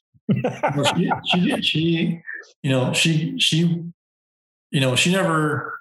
When I met her, um, when I met her, I, was after I was racing nationals, so she really never got to see me ride. You know, very competitively, other than just some local stuff. So she enjoys she enjoys going out and watching, and she enjoys being at the races. And you know, she gives me you should go out and race. You should go out and race. And then I get there and she's like, well, don't fall off and don't get hurt, you know? And I think okay. I, was at a, I was at a quad cross race a couple years ago and there was, I was battling, I was battling with a kid and I wanted to, I don't know what got into me in the second moto, but I wanted to beat that kid so bad, so bad. And I made a last ditch effort pass to pass more of the finish line went on. And they had a pretty big tabletop, and I landed half on the tabletop, half off the side, cartwheeled myself, you know, and she's like, What are you doing out there? It's like, I don't I don't know. Trying to win. I was trying to win. You know, luckily it was soft and I stood up and was totally fine. But oh. but man, for a minute there, I I thought I was in like 2005, six over a win you know, local race. So I, I still am, I'm still competitive. I think I can go fast, but I don't have the stamina and I know it. So, um, yeah, I, I like that WORCS race. I, I, I really probably 75% most of it. Just, I know how fast I can go and try and pace myself and be smart and not, I know I got to work in the morning, have a family. So try to be as smart as I can you know, but I, I still enjoy being out there. Like, I don't know if that will ever go away for sure. That's freaking awesome. That's awesome. I love it. Um, my wife's never seen me ride. You know, I mean, I'm no no no pro like you, but yeah. she's seen me test a few bikes, uh, but never seen me race. Never, never even, never even dreamed that I would ever go to the starting line again. Uh, I mean, I have a a couple physical issues that are that are that keep me from having that desire. I mean, trust me, in the back of my mind, I might, you know, I, I might be able to go race my guys again. You know, I, you know, I maybe, uh, but something always comes up, and no, not going to have it. And every bike that I've built sells. I mean, before I even get it finished, it's somebody else is riding it, you know, and I, and you need to you need to quit building such nice bikes. yeah, well, you know, I, you need to put some broken plastic on there, a bunch of zip ties, and don't paint anything. Make it run, make it work good, but just don't make it look nice. You know, when I was when I was learning, when I was a kid, and I worked for my dad, uh, you know, and we when we were just a regional company, and you know, we were just just riding three wheelers. Um, mine were ratty pieces of crap and you know, if I'm going to ride something now, it's got to it's got to have all the good stuff on it and work good, or I'm not going to do it. Yeah. And uh, I, I have a couple projects I'm building, and my my grandkids are going to go to school. What do you mean, Grandpa? You're supposed to be building our bikes. Um, yeah, because I have grandkids bikes in the middle of everything that aren't done. I had to go buy a 400EX for my oldest grandson because I never got his LT80 done. so number two grandson is standing there growing like a weed, looking at that LT80 going, yeah, by the time you get it done, you might as well buy me a 450. and I'm just like, oh God. But I, I, have a couple 450s that I'm building and, and um, I might keep one. I really might. I, will I race it? I don't know. Will I ride it? I don't know. But I might keep it eh, for something that uh, that shows what I do. You know, I'd like to have my race bike back that I that I raced at WORCS in 2005, but it was hammered when I sold it, and it's really hammered now. well, that's the only good. That's the only good thing is like I I think 13. I think I got, I got a 13 YFZR. I had a 14. I think maybe. And then I got a 17. That's what I have now. But like I don't ride enough, so I don't. As right, I think I've had that bike since 17. I think it has 27 hours on it. Yeah, it's barely broke in. I just put a new put a new top end in it because it it's it's built, but it's it's uh basically piston up. You know, it has has a head and everything on it and tune. You know, High York PEP took care of me and has been helping me out last or last few years. Anything I kind of need, I call him up and he. I think he likes to help out of here or something. An old school guy or something, you know. You, anytime I call him, oh, whatever you need, whatever you need, you know. So he's he's him him and Wayne have I think probably you know Yamaha helped me out with that bike, and you know people that have helped me out that bike. If it wasn't for those people, I probably wouldn't be racing. But I'm glad they did, and I just kind of keep freshening up a little bit, and you know from the 13, 14, I kind of swapped parts, kept it freshened up, and just kind of uh, you know kept the same bike, but same parts. You know front end from one to the other, and it's a little bike and stuff. So that's all. Yeah, if it wasn't for those people, you know, still helping me out, I probably wouldn't be out there just because it's expensive. So it is. Didn't get any cheaper, did it? No, no, not at all, not one bit. but yeah, no, it's I I I I I love her. I mean, I love riding quads. I mean, I wish I could do it more than I do. You know, my wife when I met her, she had LTR. You know, so she was into riding quads, and you know, I think she raced a big six before I ever met her. So so I mean, she she likes going out and stuff and too, you know. So hopefully, uh, you know, we can do some family more family trips and ride quads and stuff. That's that's where it's all about, man. And you and you you keep the you keep the wheels rolling. You keep it in in the family, and you keep the ATV industry going by teaching the young. Um, and that's where it's all at and that's what we hope you keep doing and hope you keep riding and and uh, i want to know how you do after your next race so make sure you reach out to me. You're not going to come out and cheer me on? Uh, I, saw you, I saw you at the last WORCS race. I i stopped in i was visiting some family with my wife in arizona and uh, I made a point to stop into the race and say hi to my WORCS family. I missed them all, and uh, we got to do a little promotion there for ATV Talk, and I think we promoted the work series pretty well. Um, uh, so it's kind of funny. Randy Perry uh, will when this episode dry, uh, comes out. Randy Perry's episode will be, you know, already listened to and and and past gone, but his episode will drop on Friday, uh, and we're Thursday night uh, taping this episode, so uh, everybody gets a feeling for how much content we we build content ahead so that um, for any mistakes or any problems that we have, we're we're we're set up and and not going to stress too much. I get I get a little nervous when I don't have um, plenty of content, so uh, I'm you know I started this and I want to make sure that it keeps rolling and but I'm working with a young man. Uh, we're going to go do some riding on Sunday, um, and I'm going to do some training to, to, get him centered to to to calm him down a little. Bring him up to Glen Helen on Saturday. Um, it's not the place, and I already have I already have something to do on Saturday, so I can't. Um, like for, I have to go do something for my grandkids. Yeah. Um, but on Sunday, I'm going to take him out and we're going to ride a little bit and uh, and get get him going. And and if things work out, I will uh, may, maybe go to Havasu with him as okay. well. Yeah, no, that was actually the first time I ever raced a WORCS race, believe it or not. Nice. I've I've never done one before. I just I'm like I said, I'm not a Grand Prix person. I'm more a cross person. Um, yeah, so that was that was new for me. You know. But it was. If I remember correctly, you've had some pretty pretty spectacular get offs at the GPs that you were uh, using as training for the nationals. Yeah, yeah. Uh, Lano, I I just about totaled the bike there. I think one year, and I think on a Cannondale, I went off the cliff at at uh, Lake Elsinore Grand Prix. Yeah, I remember that. The bike there. I remember. Yeah. I remember Adelanto. I remember hearing about the, the the ramifications of Adelanto, and I think I was there when you when you did that um, at Lake Elsinore.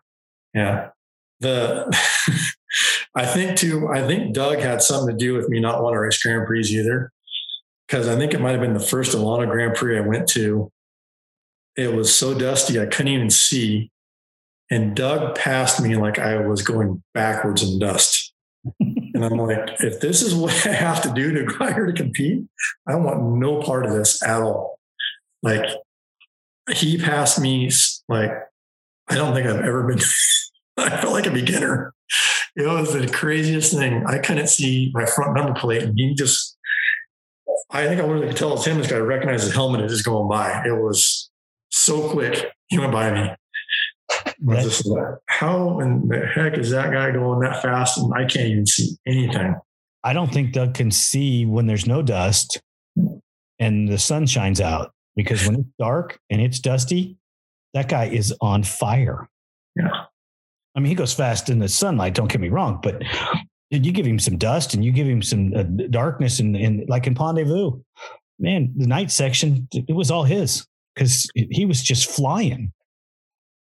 You know, I, I, don't know. I don't know how he did it. I, I've told this story before, but we were racing Vegas to Reno, and I think it was 03. I think it was 03. And we're all in the back of uh, Rocky from Cycle Parts West box van because it's so nasty, windy, and the dust is horrible. And we're all just trying to stay out of the elements. And I'm asking Doug, Doug, how do you get through the dust? And he goes, Well, you got to pick a number. And I go, What do you mean pick a number? And he goes, Well, yeah, you pick a number, you count. You count until you want to shut off. So you pick your number, and that's where you shut off, you know, and then you have to deal with the dust or or whatever. And I says, Well, what's your number? And he goes, Well, that's not important. You have to pick your own number. And I'm like, Well, you're not going to tell me your no, I'm not going to tell you my number okay you know so i went out my next ride and i'm using that theory and every time i got to my number either dust would either clear or i would slow down and there would be an obstacle and i would have enough time to react. Where if i wouldn't have slowed down at that number i would have crashed. I think doug's number is probably like 35 or 40 or something. It's way, way higher than mine i'll tell you that you know, and, yeah. and we only lost that race by six seconds. Alan and I were partners and we lost that race by six seconds. Yeah, the Grand yeah, the Grand Prix is the, the dust. I didn't like the dust. Excuse me. I misspoke. We lost that race by 26 seconds. They told us we had won by four, and it turns out we had got second by 26 seconds. Yeah, that's close for a long race like that. That's really close. Ah. So you should have counted a couple numbers higher and you probably could have won. Yeah. we changed an air filter in the mid portion of the race and it took two minutes. Oh, wow. We wouldn't have what changed the air filter. What was that on?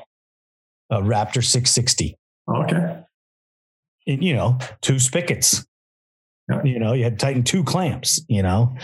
And for some reason we fumbled with the air filter and it just it didn't go well and we got it changed and off we went. And we led the whole first half of the race.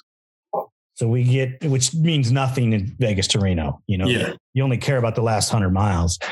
And um, jimmy stevenson was riding a z400 doug and mark spaeth were on a, a lobo 350, uh, 305 with the one of Lauren's PC cylinders on there. And Alan and I were on that 660.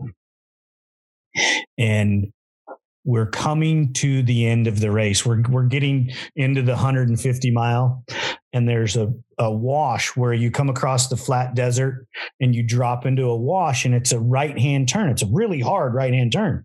Well, when you drop into the wash, it throws you into the shale. You cut that right rear tire. Oh, okay. So all three of us cut the same tire on the same spot. I guarantee because when we're going up this freaking long rutted out road, I can see Jimmy leading, Doug in second, and I'm in third. And I'm reeling them in like they're tied to a fence post. That 660 didn't care it had a flat tire. Oh, no. It was freaking just flying up that hill. So Stevenson's getting a tire. Eichner's getting a tire. I slide up. My mechanic drops the lug nuts on the ground for Doug's bike and runs over to my bike to change my tire. and I'm like, oh God, this is going to be bad.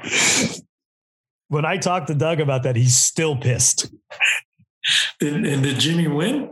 Nope. Jimmy and them had a failure on the next section because Alan got on right and, and they left Jimmy, Doug, Allen, And they all left that that way. And um, I mean, Allen was probably 10 seconds behind him, maybe 15. And, and it wasn't a very good section for Allen. Uh, he struggled a bit. I think it was some whoops, and he's a big guy, you know, and that 660 was not the best whoop machine there was.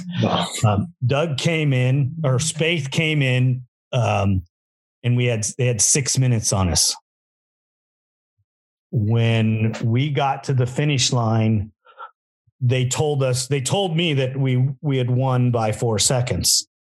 Well, when they did all the calculations, there was a rider that didn't make it to the starting line, and that was the rider that was in between us. And when they did the final calculation, they had to give they had to give us add 30 seconds to our time. Oh, okay. Us, you know, 26 seconds. Um, uh, and and Doug couldn't believe it, you know, because he told me don't pass my guy. Well, I didn't pass his guy.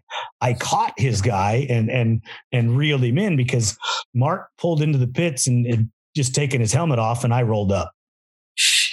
You know, and you know, uh, Alan and I were never in their category. It was just that race allowed you to be fast, we were on a faster machine. You know, our bike would go over 100 miles an hour, and the Z400 would would go probably in the low 90s, and that 250R was about 88 max. Yeah. If you're lucky, 88. Yeah, flat ground. yeah, you know, downhill with a tailwind. You know, um, so it was it was a great story. You know, Alan and I had a great deal, but they took the winner of that race and put him in a museum, put the bike in a museum. Oh, okay. I think for a year they had to leave it there, you know, and that was an arrangement ahead of time. I don't know what we would have done if we would have had to put our bike in there because that was the only one we had, you know. Lauren, we need another bike. yeah, he said, sorry, you know, you're walking to the next race. Uh, but it, it, was a lot of fun. I enjoyed uh, racing with Alan. We were both, you know, I weighed 240 and I think he weighed 275 at the time. Yeah. And I mean, we had no business going that fast. You know, I didn't train. Train? What are you talking about? Train? Uh, you know, what kind of training he was doing. Pardon? I said, no kind of training he was doing 16 ounce curls. Oh, yeah. well, you know, his mom made the best cookies in the world. So yeah, we were eating cookies and he was drinking beer. And yeah, it was, it was a good time.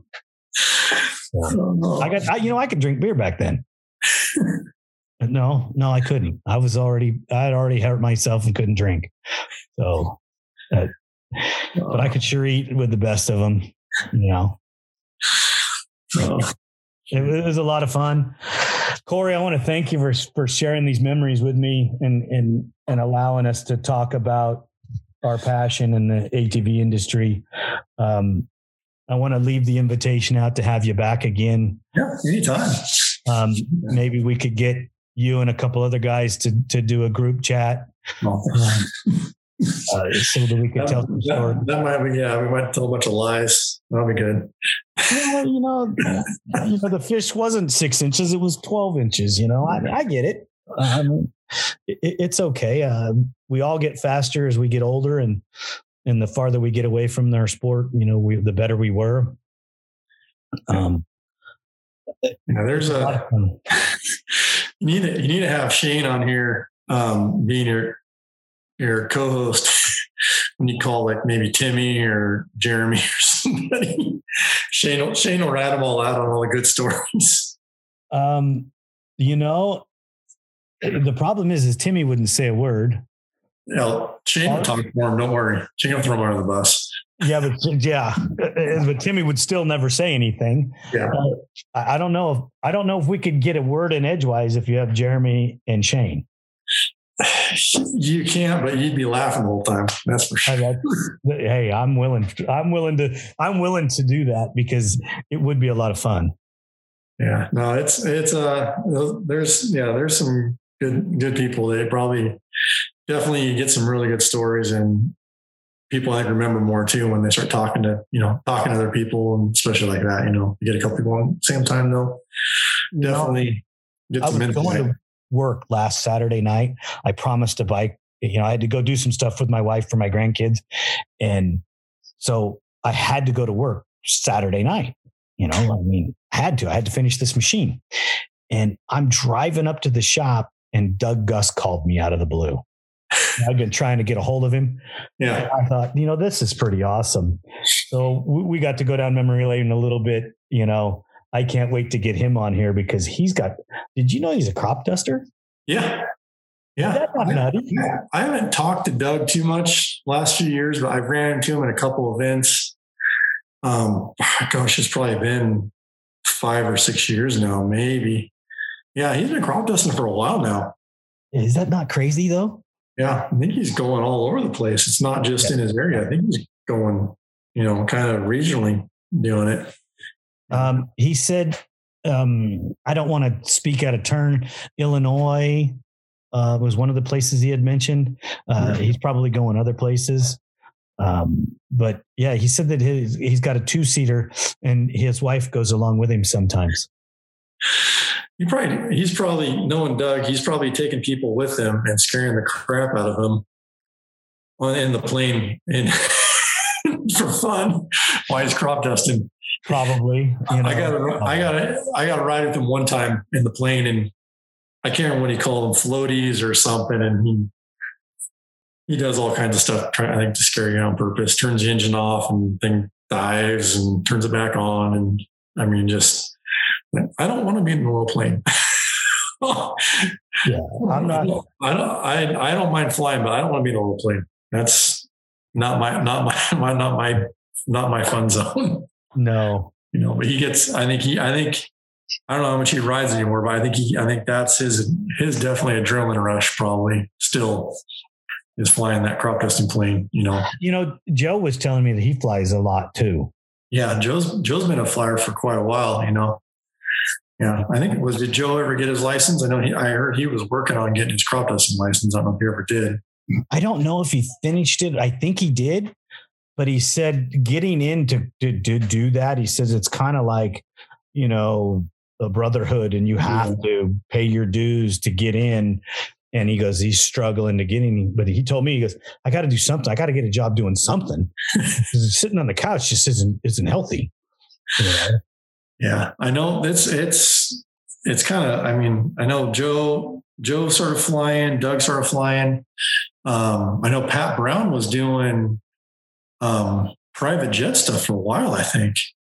I think I think he worked for some plumbing company or something for a while, and he was doing private jet stuff. Like he was like on call, like I think twenty four seven or something, pretty much out of Atlanta or somewhere. And they'd be like, "Oh yeah, we need to go fly somewhere," and he you know, they give him an hour or two and you meet him at the airport and fly the people. I think it was, I think it was people like some big plumbing company or something. Wow. He, he, was doing that for a while. So yeah, it's funny. And like, think about, I mean, I don't know, to me, getting a pilot's license is, would be a big deal, but for the amount of how small the race community is, and I think there's probably a few more that have pilot's license. It's crazy. You know, there's not people doing it.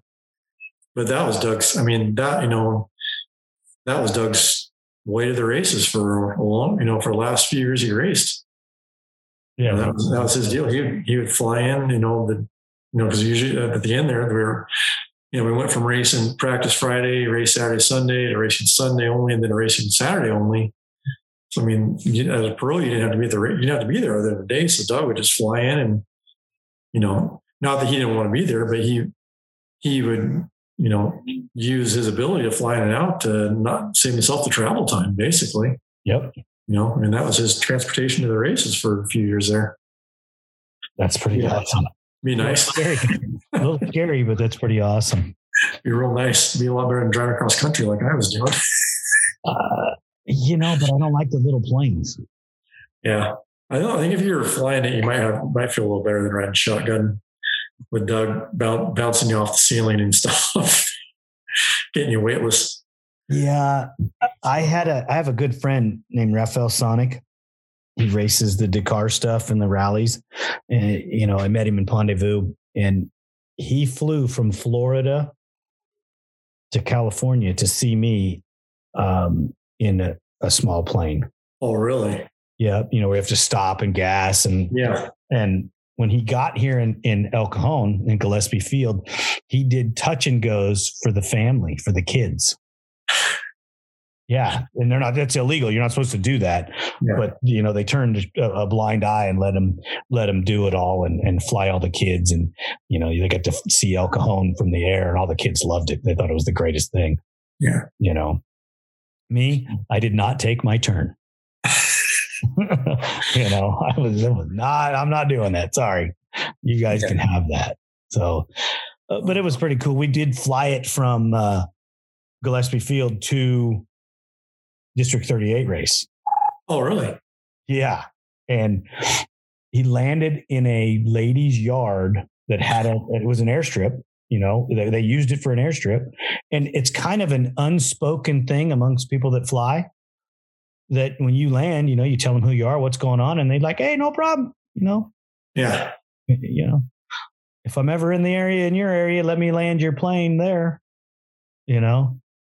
Yeah. Uh, but it was pretty cool. Uh, I mean, I got motion sickness because, yeah, it was horrible, but it was great. Quick, we landed, got out of the plane, and the box van rolled up, jumped in the box van, and went to the race. So the time, the fly time, the drive time, I think the box van left about 15 minutes before us, you know, and they were just flying to get there. Um, but it, was, it was pretty cool, you know? Yeah. I mean, that, I mean, that's, you know, Doug, I think Doug has a hangar at his house, has a, and has a runway at his house. Euler's carried, I mean, when he was, you know, flying the races, he just carried the bag out of his house, walked out of his house, put in his put his plane leave from his house. He never even got a car until he got to, to the airport by the track and got a rental car. You know, oh, geez, that's that's I mean, pretty awesome. How nice would that be? Well, yeah, I think if flying it would be way better than than sitting passenger. That's for sure. Yeah. Oh yeah. Oh yeah. Awesome. All right, brother. All right. We're gonna, we're gonna call this one. I want to thank you again for spending some time on ATV Talk, and and please come and visit with us again. Yeah. Let me know. I'll come back whenever. We got uh, awesome. Got lots, wanna, I'll set up a I'll set up a chat. Maybe I'll get uh, Shane and Jeremy to sit down with us, and uh, we'll we'll we'll see if we can have a good time. So you and I are going to stare at each other then. Yeah. Watch those two yahoos bag on each other the whole time. Tell lies. Whatever, whatever. You know, I mean, whatever works. You know. Um, I want to see who's going to get the better of who. I, I think Shane's going to win. Oh yeah, for sure. I already know Shane. Shane will win. That's good. Jeremy will get some good ones in there, but Shane, Shane will win. But I don't know how much of the stories they can tell. Uh, they'll tell some good ones. I mean, there's still yeah. some good ones to tell. Yeah. You know, I, I, don't want none. Uh, this is a family friendly show. I don't want them to tell anything that they're not supposed to. Yeah, there's there's plenty there's plenty of those. Those those guys were on the road together for quite a bit. My my dad followed them around the country doing the pay stuff for a year or two while they while those two were nestled up in the motorhome or Shane's toter home together and yeah. yeah. You'd like to be a fly on the wall in there, huh? Freaking uh, Jeremy about killed them when you're they came out to Glamis. Jeremy about killed both of them. They those two well, you know, Shane's a Shane's a hillbilly and Jeremy's a hick. Um, those two were staying in Shane's Shane's toter home at Glamis one year when we went. We all went, and it was cold. So they and I don't think his heater worked in the motor in the toter home. So they put a propane heater inside the motor home. Oh, and Jeremy Jeremy wakes up and I guess and is like, Shane, I'm getting a headache. I'm getting a headache. I gotta, you know, you gotta turn that thing off. It's making me nauseous. And Shane, Shane tells him, just shut up, you fool, and go to sleep. You don't know what you're talking about.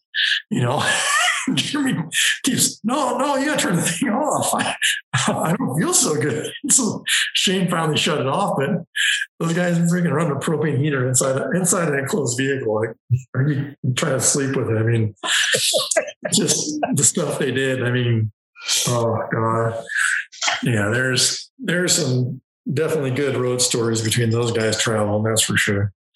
That's awesome. I love it. I can't. I can't wait. I got to set this up because I'm I'm laughing just thinking about it. Yeah, they're they're they're like a comedy comedy duo. You know, it's, it's like Will Ferrell and John C. Reilly or something. it's pretty good. It's it's, uh, it's entertainment. That's hey, that's what it's all about, right? Yeah. You're supposed to laugh and have a good time. So, Corey, thanks again, man. Uh, you have a great one and uh, good luck in your race. And uh, make sure you keep it on all four. All right. We'll do. Thanks for having me. We'll be in touch soon. Okay. Okay. Thank you, brother. Have a great night. Thank your wife for letting me spend this time with you. no problem. I'll let her know. All right, buddy. I'll talk right. to you later. Okay. Bye bye. The team here at ATV Talk would love your feedback. Please email us at hello at atvtalkpodcast.com.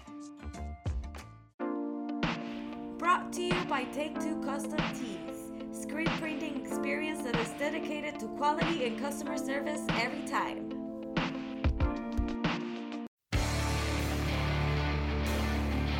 San Diego's Body Evolution and Wellness Center.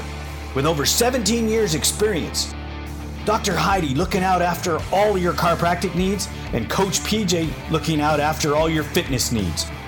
Visit our website, www.bodyevolution.org, or call for an appointment 619 987 8875. Duncan Technologies International. More than 33 years in the industry building racing programs and ATVs around the world. We winners. Thank you for listening. We hope you enjoyed the episode. If you did, don't forget to rate us on all available platforms and share us with your loved ones. Follow us on Instagram and Facebook for more ATV Talk news. See you next time.